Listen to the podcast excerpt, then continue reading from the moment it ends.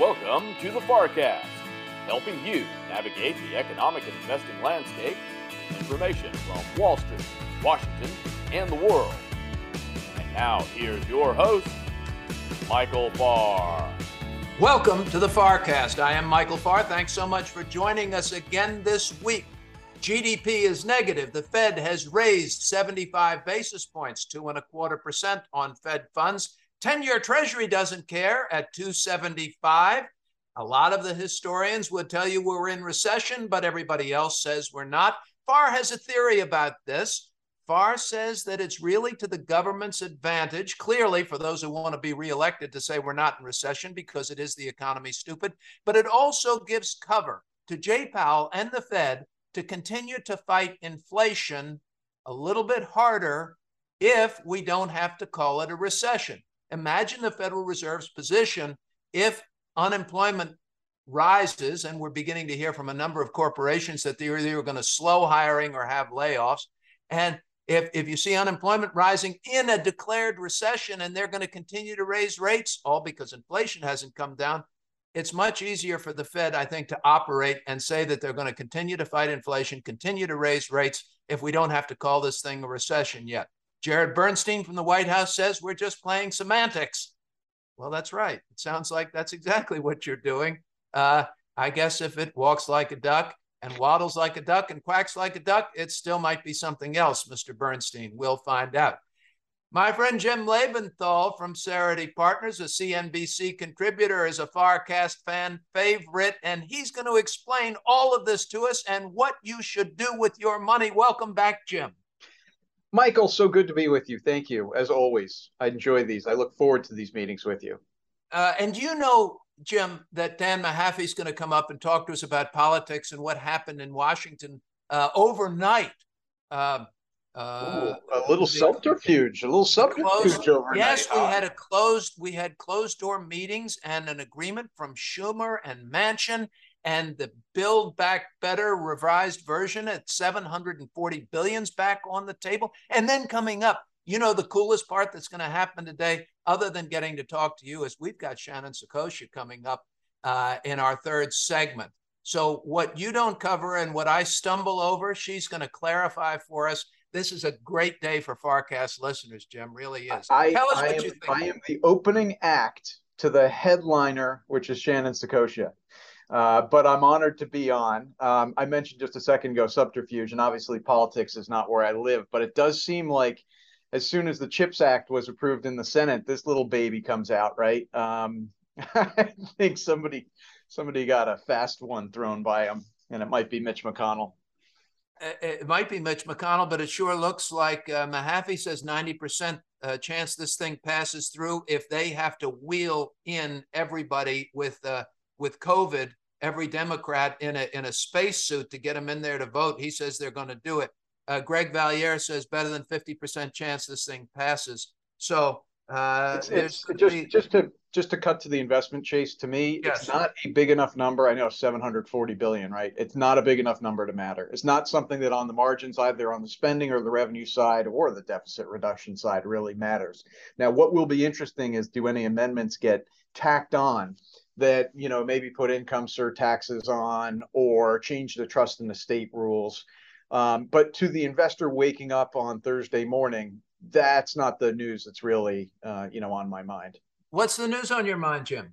Well, so here's the interesting thing. We came into this week with so much to look forward to, right? Earnings, the Fed meeting, and then economic data, and the big one today being the GDP number. So we got it, right? And it's negative. So two quarters of negative uh, GDP growth, and we'll have the we'll have the wrangling over whether that's a recession or not.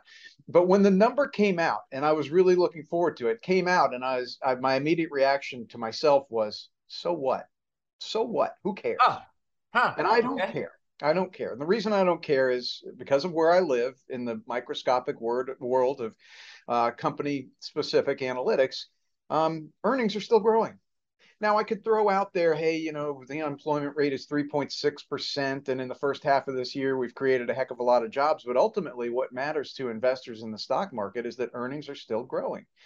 And yes, earnings estimates have been coming down, but not precipitously we still are looking at good earnings growth this year and next year. And there's nothing that I've seen in the earnings reports and so far that would okay. tell me that earnings are earnings growth is going to go negative. I just so, don't. So let's it. let let's go there for a second, Jim. Uh, earnings growth doesn't have to go negative necessarily, but will earnings growth slow, and will that ten percent or eleven percent S and P 500 estimate for 2022 hold up, or do you expect more of a six percent number for earnings growth this year? And if you get a six percent uh, number, something less than 10 or 11 percent, what does that do to stock valuations and PE multiples? And does that come down? Or do you think we hit those higher numbers? I hate to give you a nuanced answer, but I have to oh, because God, I know. Really? That was a very specific question, Lebenthal. I don't channel your inner Scott Wapner here, Michael. Just bear with me, okay? Um, I thought I, that was my wife's. Just no. Here's why I'm giving you the nuanced answer. Let's first off sure, you could still hit that 10% growth in 2023. Right now, it's trending down. It's trending down more towards 7%. But here's why I'm giving you a nuanced answer. The growth rate in the first quarter of 2023 is likely to be dramatically different than the growth rate in the fourth quarter of 2020. Yes. And a year, 2023, is a long time to look forward to. I'm not I'm not trying to dodge your answer. What I'm trying to say is that whether it's six, seven, or ten percent, it's positive. And I know there yes. are strategists out there who are calling for like two hundred dollars a share next year on the S and P 500. That would be disastrous. I'm not saying it can't happen. I'm saying it would be disastrous. And the point that I'm really trying to get to here, excuse me being long winded, is at the end of this year, the Fed should be done with its heavy lifting. Inflation should, I know how foolish this sounds, should be broken, should be coming down. The midterm elections will be over. And you've got all that supply chain onshoring that I've been talking about and infrastructure spending really taking hold. So maybe the first quarter of 2023 sees that lagged effect from all the Fed hikes. But as you go through 2023, I think what we're going to see is that the period we're in right now, second half of 2022 into early 2023, is a growth slowdown in an otherwise expanding economy. That's my thesis. I can't prove it right now because I can't prove what the future will hold, but that's my thesis. Okay. So, uh, you know, on the whether we actually are in recession or we're not in recession, what we know is most people fear recession because, at least in the markets, it means an average of a 30% pullback in stock prices. We got down 24% top to bottom. Do we go retest those lows somewhere in here? Uh, I'm thinking, yes, we probably do for reasons we can't quite imagine yet. But yes, we probably do because markets tend to test those lows uh, over time. Do you do you believe in those old trends that I continue to follow? I, let me answer it this way. I don't think we go back down to the lows. Now, everybody who's listening to this is going to say, "Yeah, Lebenthal, you've been saying that all year and you've been wrong." So I admit it, right? Yeah, I mean, there's the facts are what they are, but well, I don't. You're think... not wrong when you're saying we don't go back down to the lows. We'll see. Yeah, but the reason that I think this is because, again, whether it's a recession or a growth slowdown or whatever, what I see here is a pretty strong labor market, a very strong banking system good demand from the sort of discretionary aspects of, say, air travel or you know car demand. Um, I don't see those mass layoffs. I don't see that despair that usually and financial markets breakdown that you usually see in a recession. It's one of the reasons that I think we're in a growth slowdown. So when I think about the 24% decline that you spoke about, I think it was overdone. That is my belief. And so that is why, if this is a growth slowdown, we shouldn't have gone down that far. And that's why I don't think we have to retest it. Now, there are some tells, in my opinion, this week. I think the response to Google and Microsoft's earnings, particularly Google's on uh, Wednesday evening, or maybe it was Tuesday evening, excuse me, um, they missed on the top and bottom line, and the stock rallied. It was an indication to me, at least, of how much negativity is priced in um, which is to say too much. And then there's yesterday with the Fed, uh, 75 basis points, and this rather wild, I think, overreaction to the upside, which I'm, I think many of us are kind of scratching our, our heads saying, where did that really come from? Yeah. The most logical explanation I can give to yesterday's rally is that there was just too much negativity priced in. That's the basis for why I just don't think we go down to those rather dramatic lows of last month let's let's let's talk about this Fed tightening cycle for a second, Jim, and how long it could last. Because when you listened to Powell yesterday, people interpreted some of it of his of what he said as dovish. Yeah. I, I'm not sure if he intended it to be dovish. He talked about some point in the future when they would begin to slow their rate of tightening, their pace of tightening, um, uh, which which which is which is good to hear him say that at some point in the future that's going to happen. But okay, so we're in this tightening cycle. How long does the Fed continue to tighten? And historically, this is an important question. Will they still be tightening? Will we see a rate increase in December? Well, we, so we've got September coming up, and then two more meetings after that. Um, you know, right now the Fed funds rate is in the range of two and a quarter to uh, um, uh, two and, a, oh, half, a half. Excuse me. I think you could see a benign trajectory where they raise 50 basis points in September, 25 in each of the following two meetings, including December and then and then they might be done at three and a quarter, three and a half percent. The problem with what I just said is, of course, you've got Bill Dudley and others saying they need to go a hell of a lot more than that. And ultimately, who's right is going to come down to what happens with inflation. Now, inflation has surprised to the upside for a very long time. In fact, I can't recall a series of economic statistics befuddling the analyst estimates as long as the yes. current run of, C- yes. of hot CPI uh, statistics. I have to think that when you look at commodity prices, whether it's gasoline, wheat, copper, lumber, and the trajectory they've been on to the downside the last several weeks, uh, as well as you know some growing uh, wage pressures to the downside, meaning there are some uh, uh increases in jobless claims. I have to think that inflation is going to come down and that the Fed will be done by the end of the year. That's my belief. Okay, uh, that's important. And I see Shannon has joined us and she's nodding her head. You agree, Shannon, that the Fed will be done by the end of the year? I do. I, I think they will be done. I think that, you know, if we just look at the decline in commodity prices and the way that that's going to transmit from PPI to CPI, um, the demand destruction that we're seeing already, um, I'm hoping you know, frankly, that that's a demand delay versus a, you know, permanently destructive demand. And I think that is a possibility. But I think the Fed will be done by the end of this year. And, and I actually think that um, three and a quarter is is sort of the top end of that. I, I I think that they are going to be very thoughtful about having to do more than is necessary to set themselves up so that they can cut rates again. Should I they need to? I, I, well, no, and I want to talk about that in, in just one second. But uh, when they're going to cut rates again, and make sure I remember to cover that in a second before I make my next point. See what happens, ladies and gentlemen, when you're my age, is you make the next point and you have no idea what the hell you thought you were going to say two minutes ago. so uh, I've told you all. I could still forget it, by the way, and so now I've, at least everybody can remind me. Uh, you typically see markets turn two thirds through a tightening cycle. So if we started in March and it goes to uh, through December, and that's really it, then somewhere September, end of September, October, you should see stocks begin to turn. Could, so I'm thinking there's there's room for lower stuff here, even if we test those lows, Jim. Uh, but but that somewhere that would take us two thirds through in September, October. You could see it.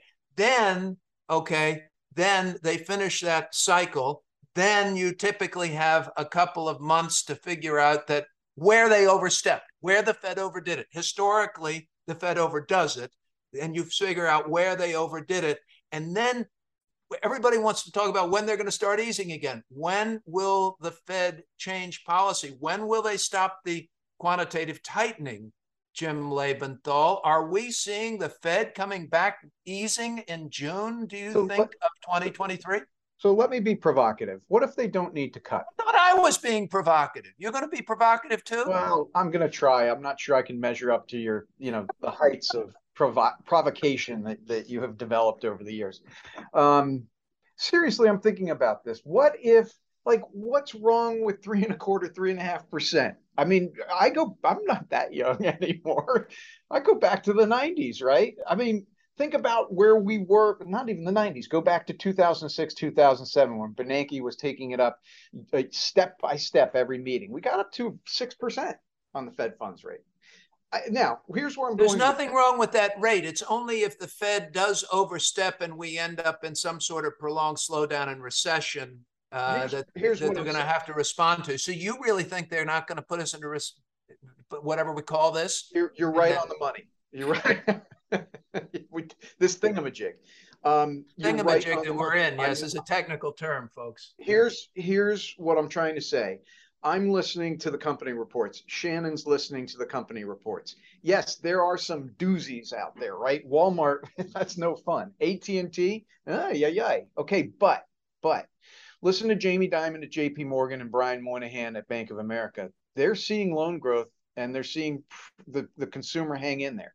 They're seeing demand not ebbing at all. Uh, car demand. Uh, it- you know, there's a, what I'm trying to say here is there are a lot of CEOs in this earnings season who are coming out and saying one form or the other, saying, yeah, we hear all of the concerns about a recession. We're just not seeing it in our business. And I'm not saying that AT&T doesn't matter, and I'm not saying that Walmart doesn't matter. What I'm saying is it's not a slam dunk that we're going into a recession thingamajig, whatever you want to call it. Whatever the thingamajig is. All right. So, Jim, we're out of time. Really quickly, if you would tell Fred and Ethel what they should be thinking about with this thingamajig that may or may not be a recession, the Fed that's raising rates, the higher prices that they're seeing, the higher shelter costs that they're seeing. The average car payment now is over $700 a month. Uh, the cost to the consumer and their discretionary dollars, costs are high, discretionary dollars are almost non existent. What do they do between now and the end of the year? Yeah, I do for listen. their I'm a consumer strategy? too, Fred and Huh? Ethel, and, and I, I'm a consumer too, Fred and Ethel, and I I feel the pain. We all feel it, right? Um, you know, I also note that gas prices are coming down. I also note uh, that that trickles through the economy, whether it's farmers, you know, having to pay less in fuel costs, and that translates through to food costs. Again, I mentioned where commodities futures are, but ultimately, ultimately, inflation will come down to a more reasonable level, one way or the other. And what you should be doing as an investor is staying invested. I'm not saying that next week or next month we're off to the races. I can't say that. But I can say that over the next one, three, five, and 10 years, we're likely to have meaningful returns in the stock market. Stay invested. And above all else, stay in quality companies. There's no need to go dumpster diving into high price to sales, no earnings companies you know, I love small caps, but you don't need to right now when you've got the top 100 companies in the universe selling at extreme discounts. Buy high quality companies and stick with them for the long term. Jim Lebenthal is a partner at Cerity Partners, a CNBC contributor, regular on the halftime report. As we say on the FarrCast, listen to Lebenthal, also one of the nicest guys you're ever going to meet anywhere, not only just Wall Street, where there are fewer of them than other places. But uh, Jim, thanks so much for being with us. Always my pleasure. I'm going to listen to you and Shannon. And above all else, follow Farr. There you go. Uh, coming up, Dan Mahaffee from the Center for the Study of the Presidency and Congress. And then, folks, remember Shannon Saccocia coming up here on the FarrCast. Please stay with us.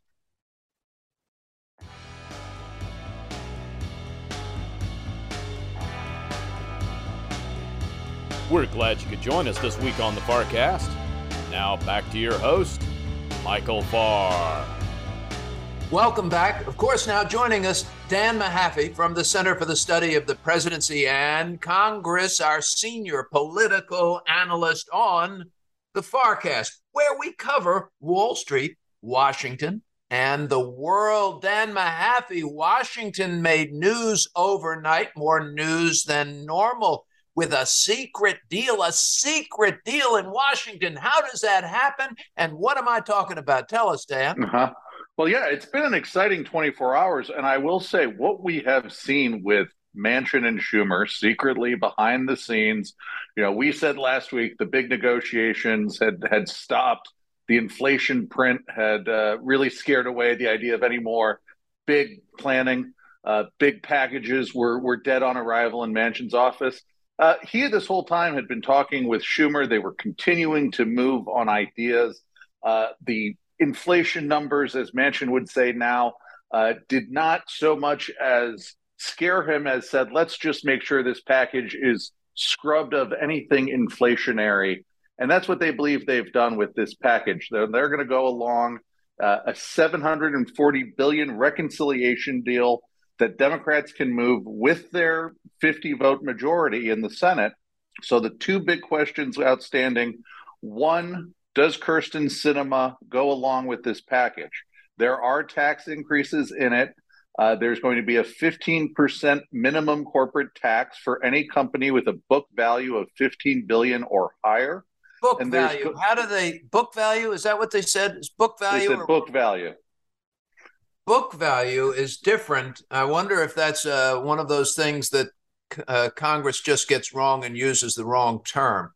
Book value is a much lower value than a market cap, uh, market capitalization. Correct. Book value is much much lower. Uh, go ahead. Well, and that's and that's the term that Manchin used speaking to reporters that the deal would be on book value.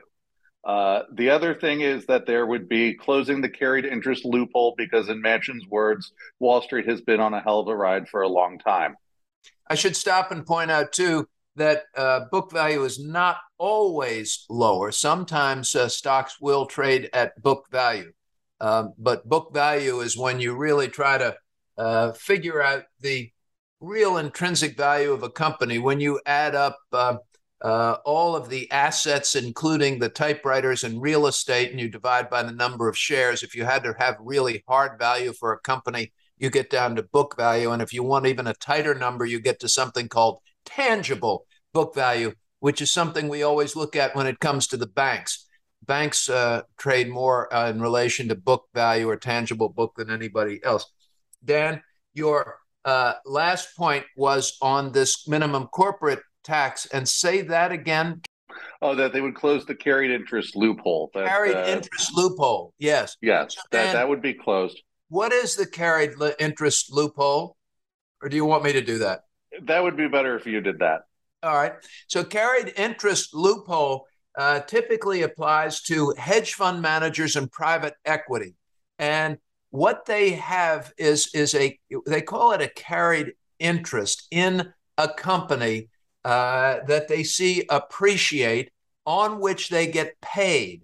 And when they get paid on this carried interest, because it's an interest in the equity appreciation of some of these underlying investments, they don't pay any tax on it. They don't have to pay tax on the carried interest as income. It's, it's more like a capital gain. Well, the whole structure of their business is to benefit from this carried interest using other people's money. So they get the investors' money and then they take this interest. So when you hear two and 20 as a hedge fund or a private equity deal, they take a 2% fee and they do pay income taxes on that. But that 20% of the profits that they get, they don't pay income taxes on that. And uh, because it is the entire nature of their business, it is seen as fair that they mm-hmm. that they should. So they miss a whole lot of taxes. And then a lot of them have moved to Puerto Rico where they don't pay any taxes at all. I don't. You have that, Michael. People. You you have that. I would also say, um, you know, that that's a question of just how much. You raise a good point there. One, just how much will this raise, given you know that they are changing locations, and that that two and twenty model is changing for a lot of these uh, setups. So how this, you know, whether this is the uh, going to raise the monies they think it will in terms of paying for some of these other aspects, which will be, of course, you know, it's some of these climate provisions, energy. Although clearly, to get Manchin on board, there's nothing really restricting fossil fuel development in the near future. Uh, so they get a lot of their priorities. I think progressives ultimately go along. Uh, I think, as we've talked about, those tax windows are narrow enough that I think Kyrsten Sinema stays on board. So those boxes are checked. Uh, the big question becomes the calendar, getting this done in time. And they've got to keep all 50 senators COVID free to get this vote done. How much time uh, do they have? I mean, you know, well, of course they have all the time they want, but if we if we use the in, in election date as sort of a deadline to get this done, and given all of the recesses they have scheduled between now and the election, how many days do they have actually? Well, given a reconciliation package, you really want to get it done before the end of the fiscal year. So that's the September into October window. Uh, and then, you know, ideally, they want to get this done. Uh, politically, they want to get this done before the August recess so they can start campaigning on the things they've passed. They want to talk about that. They want to talk about this CHIPS Act that they also passed and some of those things there. We shouldn't forget that that being passed meant that there was no longer the hostage uh, in the Senate that Republicans had to block this reconciliation package as well. Uh, so this is all uh, you know unfolded, but we we still have just a, a, the weeks literally. Uh, next week they will be in session. They want to leave by the the fourth or fifth to get on the campaign trail, but but stay tuned. They can always uh, make sure the recess shorter. So uh, I, I, saw one number that was 369 billion. You mentioned a 700 and some odd billion dollar number. Uh, mm-hmm. I, I, thought that the I guess the uh, uh, environmental price tag 369 billion but but what's the total uh, for this? 740 billion is the top line that the how much? full new 700 and, 740 billion. 700 so three quarters of a trillion dollars in additional spending that Manchin agreed to but we still have to hear from Sinema. So what are your odds dan that this thing actually gets done and will get to get through the uh, House as well? I would put this at a 90, 95%. This no is the, kidding. This is the really? heart of the Democratic agenda. The they are not going to have an opportunity like this. They know they have to do something uh, of this nature before they go to the campaign trail. They have to have some other things to point to just besides the the culture war issues. Um, I think that you know, very interestingly, they're calling this the I think something along the lines of the Inflation Control Act, um, and and arguing that some of these energy and supply side developments in there would be deflationary. Uh, that's certainly not going to be the case by the election, though. Um, but it is rhetorical. But it is something to campaign on. They want to move it through. That biggest question mark, I still say, is timing and keeping the senators healthy. Um, but look, you know, healthy. So if you're we, if you're a Democratic to... if you're a Democratic senator, you come down with COVID, they're going to put you in a spacesuit and wheel you onto the floor so you can vote. Something, correct? Something probably like that. I mm-hmm. think I think you would see that, or they're just going to keep all the senators in the keep them sequestered in the chamber until for five days. Who knows? Let them they, all they get want... let them all get COVID if they can get this thing passed. I mean, you know, are you uh, dedicated well, to the party that, or not? Yeah, between that between that and chips, uh, that chips has gone through 740, 280. We're looking at more than a trillion going out the door this week. Another tri- a trillion dollars going out the door this this this this week, and we're we're we're still worried about fighting inflation. Some of these dots, ladies and gentlemen, just don't connect for me. I understand uh, what they're trying to do. And I understand that there are some good aspects and some benefits here, but when uh, when it kind of waddles and oinks, it sure looks like pork to me, particularly this close to an election. And I'm very, very suspicious as a lifelong Washingtonian. Okay, mm-hmm. uh, Dan, what else are you seeing in Washington that we should be paying attention to this week? The Federal Reserve talked ye- uh, yesterday, of course, um, what what are you seeing there? Mm-hmm. Well, look, I think we still see the question of whether the Fed will pump the brakes too hard, what that does for political pressure on the Fed. We're already hearing Elizabeth Warren and others saying, uh, among the progressive side, saying the Fed is moving too fast. Uh, separate from the the rate hike news, I think it's interesting to note uh, Senator Portman of Ohio and Chairman Powell have had a back and forth over a report just released by a Senate committee talking about how the Chinese have been trying to infiltrate the Fed and get secret data, and including an incident in 2019 where a Fed economist visiting Shanghai was detained four times by Chinese police, demanding that he hand over confidential Fed data. Confidential Fed data that the that, that the Chinese and others want uh, it, it, really is, I guess, escalating the tensions with China. They seem to be escalating. Will Nancy Pelosi actually go to Taiwan? Oh, that's a that's a good question. One, I think it, it the worst part about this has been you would have hoped that Pelosi and the administration would have talked about this beforehand, and you avoid this situation now where the administration is trying to say, "Oh no, she shouldn't go." Uh, you know, it makes us look kind of feckless, even though we we do understand they are two separate branches of government. Is it your you sense just, that there was no discussion between? I, I get that sense. The way the you really? know the way the military is coming out and talking about this, the way some of the administration officials appeared to be flat-footed in their response, because I don't get the administration's response as well. No government should be saying to uh, the U.S. Speaker of the House where she can and can't go if invited uh, by a another local government. Okay. Um, but you know the thing is the way you the way you've got to do this is I think you know fly her in on a private plane a day early under the dark of night, transponder off, get the photo op, get her out. Um, but you know you it's not been a well managed situation.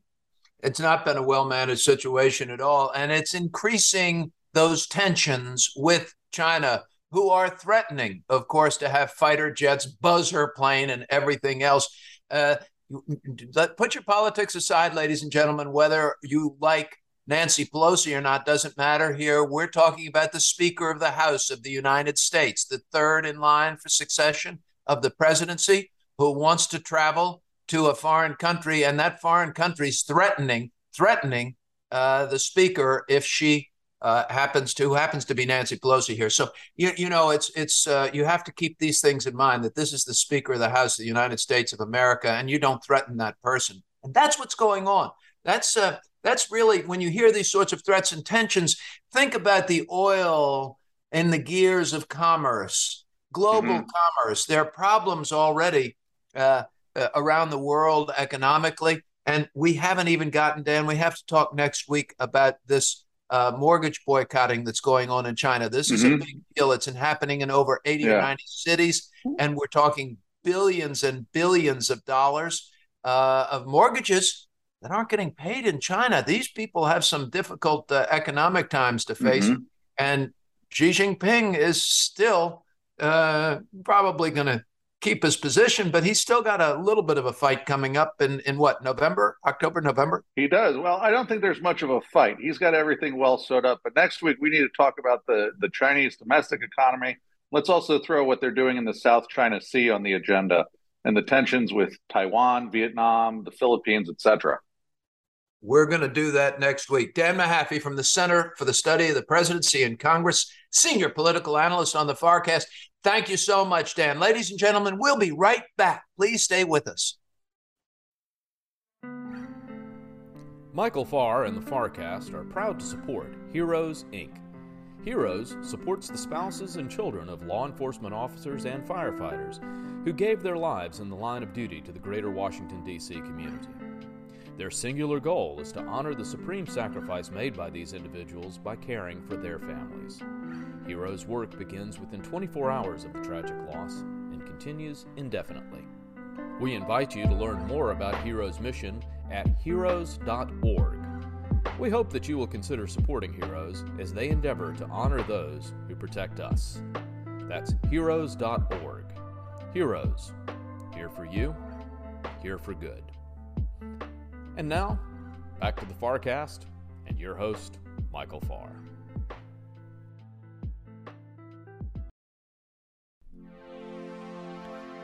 Thank you for joining us on the FarrCast. And now, back to your host, Michael Farr. Welcome back. Shannon Saccocia is the Chief Investment Officer at SVB Private. She's responsible for setting the overall investment strategy for the firm BA in economics and history from Brandeis University. Lebenthal said that she was really smart, and Lebenthal's right. Also, a CFA, a certified investment management analyst, one of the smartest people you're going to listen to in the media or anywhere else. She's thoughtful, uh, she's provocative in her thinking. She does not follow the crowd, folks, which is why it's such a treat to have her on. And she's just nice as hell. Welcome, Shannon. We're so glad you're here. Oh, thanks so much for having me back. I'm very excited about this. We're really, we're really glad. So, Shannon, let's start. We, we've seen, uh, we were talking about GDP numbers with, with Lebenthal, and we were talking, and Mahaffee, of course. We were talking about uh, the Fed yesterday. I, I, was looking at another number this morning. Um, in 2022, the S&P has had more uh, days of uh, volatility, more than 1% moves, 49% of the trading days this day this year versus 22% last year. 1% moves in the S&P, 49% this year. And for the Nasdaq, 69% of the trading days this year and the Nasdaq have had more than a 1% move versus 31% last year. Both of those numbers up more than 100%. Uh, it's incredible. If you add all of the data and the volatility, what does it mean to investors? Well, frankly, I mean, you, shouldn't necessarily be surprised about that. And I think as we were coming into this year, we all talked about this pickup or tick up in volatility. Um, we're entering into you know, out of what I would call the post pandemic phase to this new arena, this new phase, this new paradigm for the US economy and for the global economy at large. And this massive reset, which I think investors were somewhat naive maybe in 2021 in thinking that we were anchoring ourselves to 2019 as where we were going back to. Um, and i think that you know a lot of the comments on the street right now whether you're talking about the working environment whether you're talking about prices where you're talking about margin expectations at both the macro and the micro level this is a new world.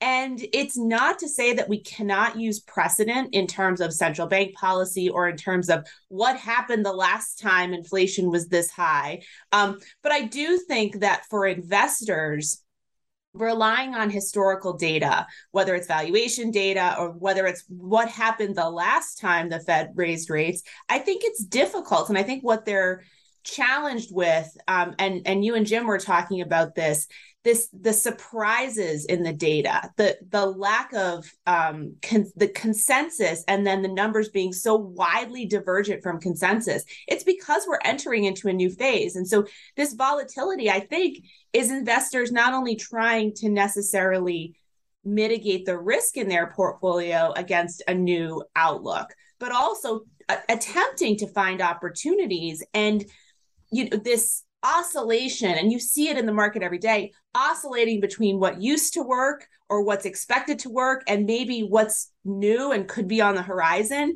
That's the most interesting dynamic in the market today but it is creating this amped up level of volatility. Yeah and you know I, as i listen to you I, I, I think it's an absolutely brilliant analysis that we are in a massive reset and there is no game plan I got a call last night from uh, our CEO at Hightower, and he's a great friend, but he was asking me, he said, Look, I'm thinking about my plans and the company's plans for the balance of the year and for 2023. And uh, I really want you to give me your best advice about where we're going and how this plays out and where we see markets. Because a company like Hightower, of course, uh, has with your company and business and Jim Lebenthal's and many of ours uh, very, very much depends on where the market is. Um, and revenues, of course, based on assets and other things.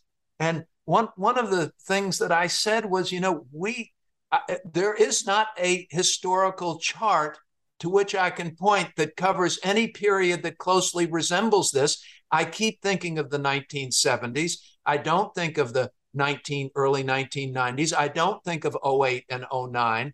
Uh, I don't think of any of those things. It feels a little 70-ish because you did have that extended monetary easing and stimulus for so long uh, after Nixon got to Arthur Burns, and it was a, uh, a a problem that Volcker had to correct, of course. But it seems to me that this Fed is well ahead of Volcker. And none of those situations were ever exacerbated by a COVID pandemic or a war in Ukraine and the supply chain issues. So, how do you make sense of it? And I think that perhaps being a bit unfettered by these historical points, data points, allows us to sort of say this is a big reset. So, you, you heard what Jim was saying about how he thought the year would play out. You sort of agree that the Fed stops in December what do you think that means for the next? How do we get to an economic expansion phase again with a consumer? If, if we're a consumer driven economy, two thirds consumer driven, and the consumer is squeezed, as my mother in law would say, tighter than Dick's hat band, never been sure Never been sure what she means by that, but it does sound tight, doesn't it? So tighter than Dick's hat man. Uh, uh, how do you get to that point where the consumer has discretionary dollars to spend again? Well, that's the biggest challenge right now. And so we're, I mean, I think there was this expectation. If you go back to late 2020 and early 2021, there was this enthusiasm that even if we did see accelerating inflation, we were seeing higher wages. But we really, you know, obviously we were seeing only nominally higher wages, not higher real wages. And we've actually started to see wage growth slow. So I do think that we need to get to the point where we understand that just like we saw in the decade following the, the great financial crisis, that there are going to be some deflationary impacts in the economy that are going to have to be realized. And so I go back to thinking about um, and and Jim talks about this all the time, and he and I are, are completely on the same page in terms of reshoring or you know of of the U.S. Does that scare you? It should scare you a little bit that when you really, you know, it, what really scares me is when I agree with Weiss, and I say that on the air. You know, it's very strange, and this really bothers me. I mean, I, it actually upsets me uh, that I find myself agreeing with Weiss. But you know, you have to be a little worried. Lebenthal's listening, by the way, ladies and gentlemen. Uh, so I'm teasing him here, but uh, you, you have to worry a little, Shannon, to agree with Jimmy.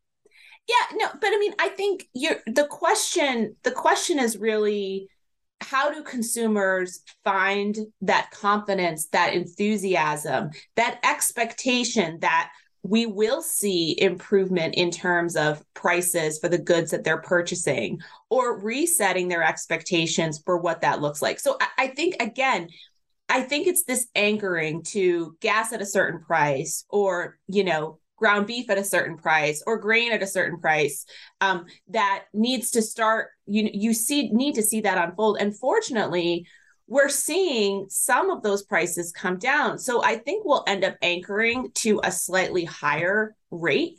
But that's why I talked, you know, in in my last couple of notes that I've they put out to our clients about this idea of demand delay rather than demand destruction, because I think it is taking what you have from a wage perspective, knowing that it, everything that you're paying for is going to be slightly higher, and then figuring out a way to reset those expectations so that you can consume.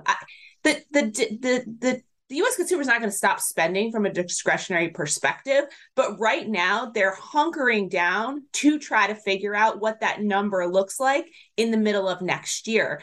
But that reshoring, that what drives the US economy in this next phase you remember we talked about this with the energy renaissance. Yes. The energy renaissance is coming back. It's coming back, you know, and and yes. but there's more to it now than just energy.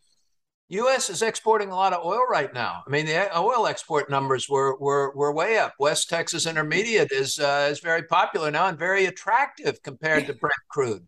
So uh, you know, we we are seeing that, and for for all that we're trying to get Saudi Arabia to pump, uh, we're exporting. I mean, we've we've we've got an energy renaissance here. So, uh, Shannon, I've watched this cycle over the past couple of years where uh, uh sometimes the stocks, these high quality stocks that many of us have been talking about, uh, what, whether it's what Jim was just saying, whether it's Stephanie Link talking about the upgrade to quality, and a number of us saying not the time to be venturing into the thin branches of risk. So, right. so we we have these companies, but then markets turn and you take a look at what's really driving performance, and they're the riskier stocks. They're the they are those things in the thin branches. They might be the 35 times earnings tech stock that um, is is all popular, and you can't really bring yourself to buy and then you wait a quarter and that's what's gone up even more and you're lagging in performance because you didn't take the X on the extra risk what do you do to transition or think prospectively about how to position a portfolio for the for when the defensive posture doesn't work anymore? Well, so I think you make a great point. So I think that there and you're seeing this just if, even if you just look at factor performance, right? You're seeing outperformance of the quality factor. You're seeing finally outperformance of the dividend factor, which has been woefully underperforming, um, especially during 2020, where it should have been, you know, a flight to safety to dividend stocks, woefully underperformed during that period. And I think why you're, I think how you differentiate between offense and defense or cyclicals versus defensives is that I think there it goes back to your question on how does the US grow. And yes. so when I think about I'm looking at quality companies that can grow a dividend but more importantly have some innovative approach to their market or are looking at investing from a, a capex perspective in making their business better longer term. So, not just on the productivity side, but really taking a step back and saying, okay, for the most part, US large cap companies didn't do anything with the 10 years that they had low rates except buy back their stock, right? They didn't take advantage of that to reinvest in their businesses. They wrote it out. They wanted to see their stock prices rise. I think now what they're saying is okay, higher prices are here to stay. So I need to reinvest in my business to create a secular tailwind for my company, not necessarily contingent on global growth being four, five, six percent. So that those are the companies I'm looking at. So some of those may be steady eddies that we've owned for 10 or 20 years. Um, some may be newer entrants into our universe, but the common denominator for me is how are they going to be able to protect margin? And the way they do that is through productivity and reinvestment in their business. Productivity growth is going to be is going to be key. And ladies and gentlemen, when you think about what it takes to grow GDP, there are two elements for GDP growth. One is growth in your population or growth in your workforce plus productivity. The US doesn't have any growth in population, and we're not forecasting any real growth in our population. We're become hugely reliant now on this growth and productivity. And Shannon's right.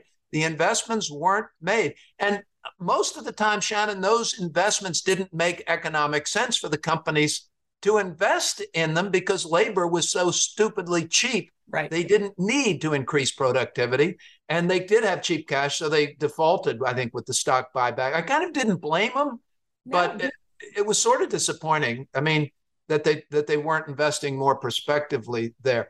So final advice for Fred and Ethel. You are so wonderful to be on, and your points today have really been thought provoking uh, for me too. I'm I'm going to stop and think about what you've what you've shared because I think the points of this is a post pandemic paradigm.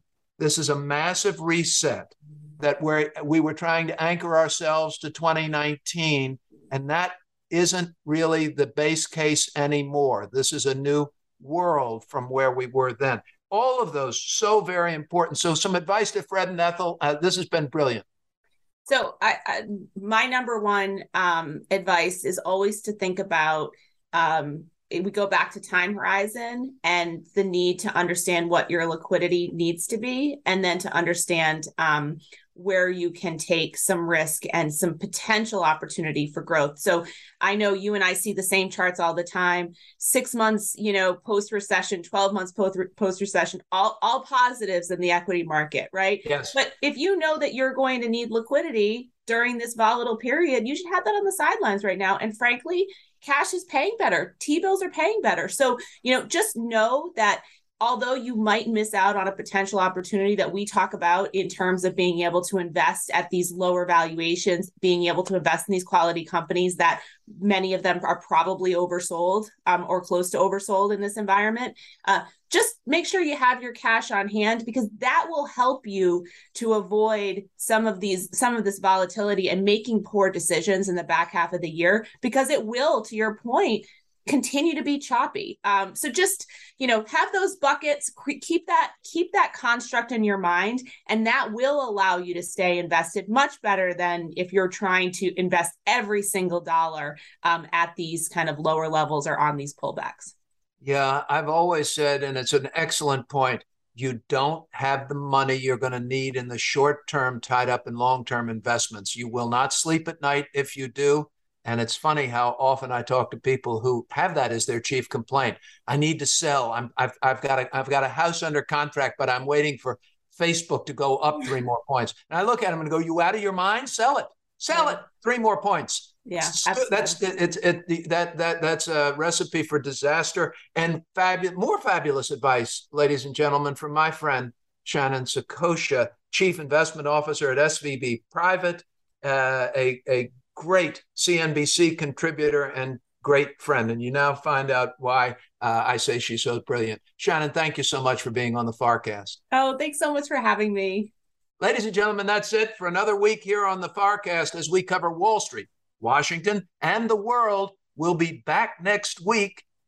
Please join us then and share us on your social media in Rehoboth Beach, Delaware. I'm Michael Farr. Bye.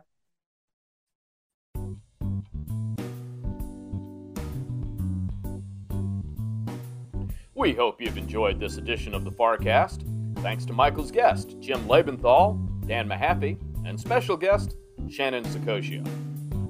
FarrCast comes to you weekly and is produced by Michael Farr and Harry Jennings and is available for free on Apple Podcast, Spotify, Google Podcast, and all major podcast platforms. We love hearing from you every week, and we try to respond to all of your notes and suggestions. You can reach us at hjennings at farrmiller.com. Let us know any questions you have and topics you'd like to hear us cover. We would like to remind you that the FarrCast podcast is for informational purposes only and should not be considered legal or financial advice. The information, statements, comments, views, and opinions expressed or provided in this podcast, including by speakers who are not officers, employees, or agents of Hightower Advisors or Farr Miller in Washington, are not necessarily those of Hightower Advisors, Farr Miller in Washington, or any firm any of our guests may represent. Any mention of a specific security should not be construed as a recommendation to buy or sell, and please be aware that past performance is not a guide to the future performance of any security, index, fund, manager, or strategy. We strongly recommend you review with a financial professional before you make any investment decision. And if we can be of assistance at Farr Miller in Washington, please reach out to me at hjennings at farrmiller.com. We are here to help, and I'll be happy to put any of our listeners in touch with one of our investment professionals for a complimentary review of your portfolio and your investment goals. Take care, stay safe, and stay healthy. Please share the FarrCast with friends and colleagues. Join us next week with scheduled special guest Tony Fratto. Go beyond the headlines each week with the FarrCast. Wall Street, Washington, and the world.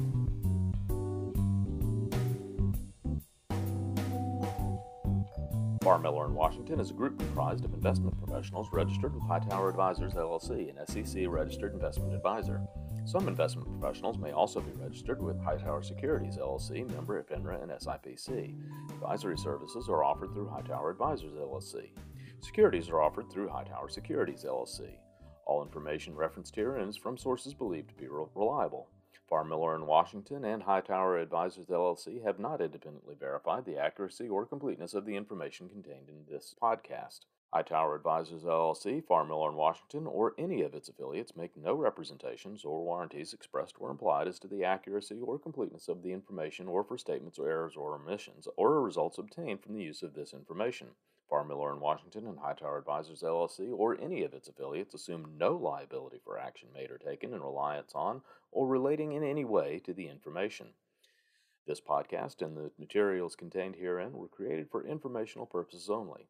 The opinions expressed are solely those of the authors and do not represent those of Hightower Advisors LLC or any of its affiliates. Farr Miller in Washington and Hightower Advisors LLC or any of its affiliates do not provide tax or legal advice. This material was not intended or written to be used or presented as to entity entity as tax or legal advice. Clients are urged to consult their tax and or legal advisor for related questions.